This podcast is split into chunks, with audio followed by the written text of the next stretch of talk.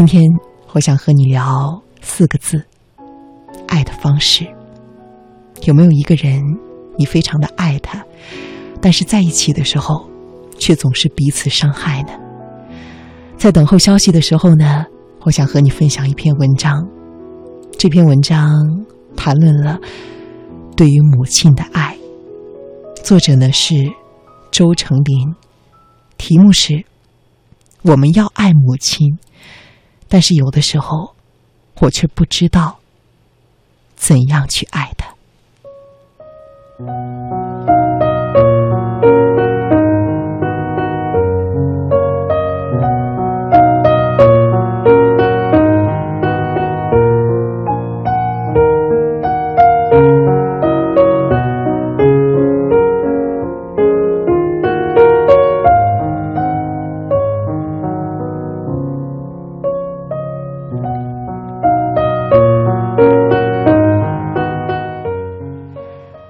离婚之后，我一直没有遇到合适的伴侣，而对于这件事情，最最着急的是我的母亲。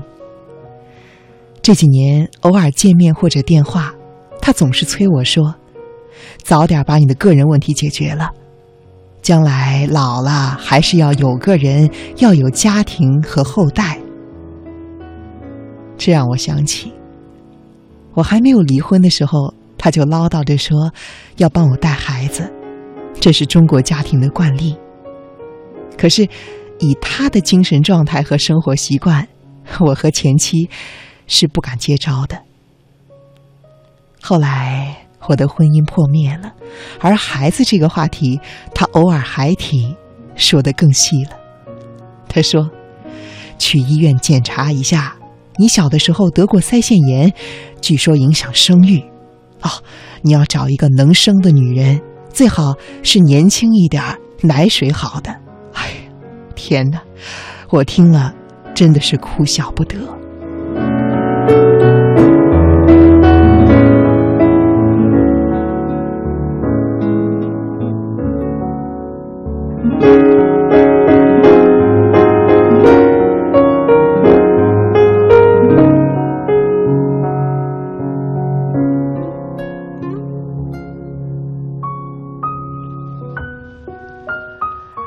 母亲对于我的吐槽和自以为是的劝诫还有很多，对于这些话，我自然是不喜不耐。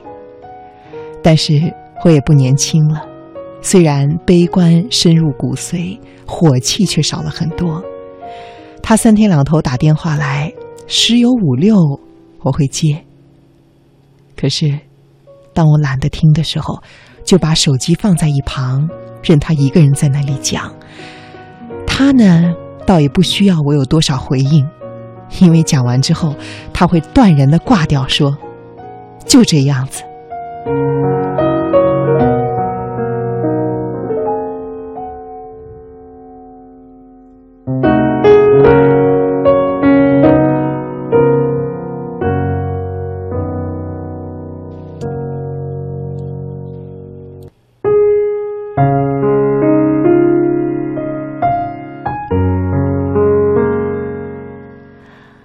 我感觉我对他的忍耐度越来越高了，而且我在心里想，只要他还能够给我来电话，你至少知道，他不仅好好的，而且中气十足。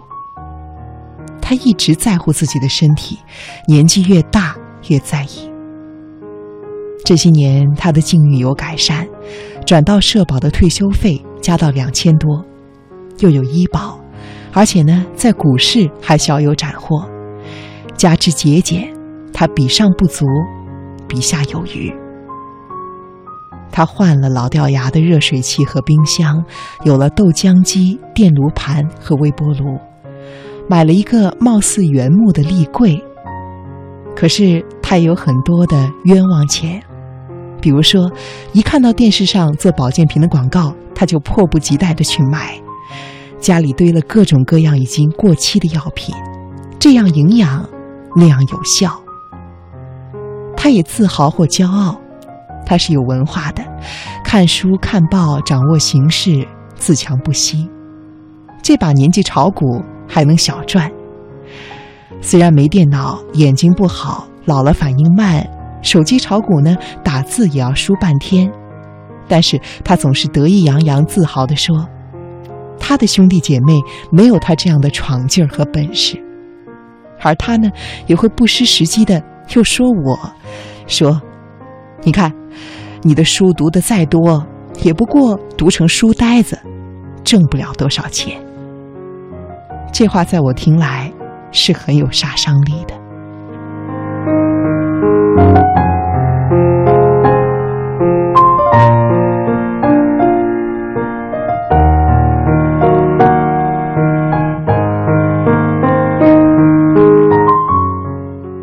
母亲今年七十六岁，头发全白了。她偶尔的，不，不是偶尔，而是时常的会向我和妹妹撒娇。让我们觉得真的是哭笑不得。二零零八年的五幺二汶川地震之前，他上街被电动车撞到骨折，肇事者跑掉了，他硬是没住院，打了石膏在家养伤。地震那晚，省城的警报响起，在惊吓中半搀半抬，我和妹妹和妹夫把他从楼上弄到楼下的街边。在兵荒马乱中坐了一夜。他不是太好伺候，一直在发牢骚。女婿冒火，当面说他娇气，说他妈妈也摔得骨折过，人家一声不吭，哪像他呢？我在旁边想，这句话对又不对。我知道，母亲不是吃不了苦。她吃过太多的苦，从来没有舒心过。而现在，他只是以这样的方式，甚至是有一些歇斯底里的方式，希望有人在意，我们在意他。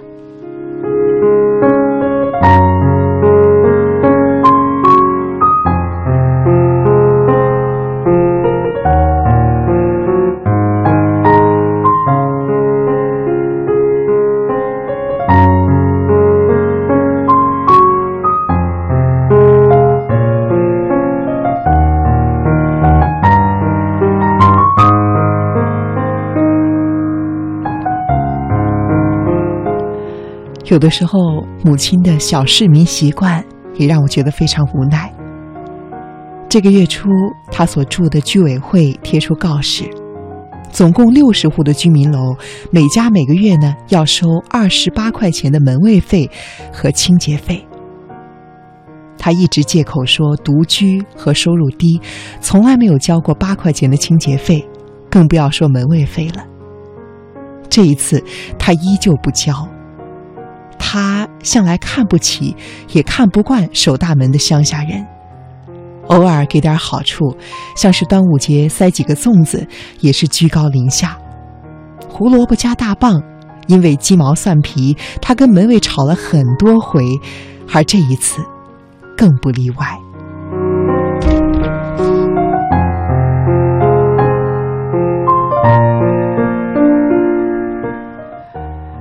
当我和妹妹去母亲那里吃午饭的时候，在大院门口，五十来岁的小个子门卫把我截住，委屈加怨恨，动作略显夸张，说母亲骂他，骂得有多难听。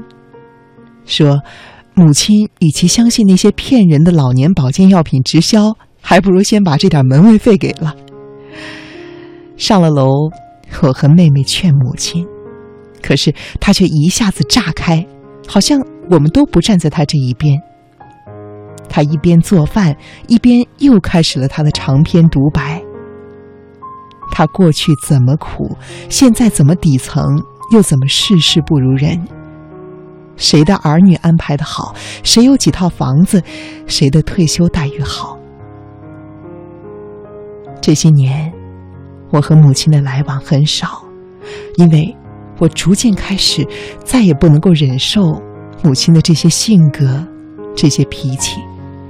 即使我对她还有那么多想要付出的爱。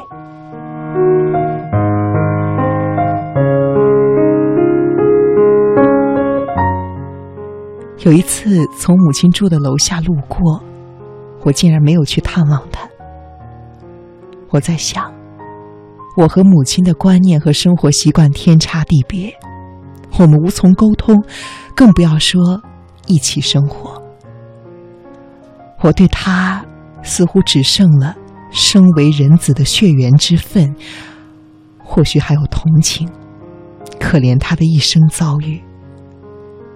他对子女有爱，只是不知道怎样去爱；而我和妹妹也不知道怎样去爱。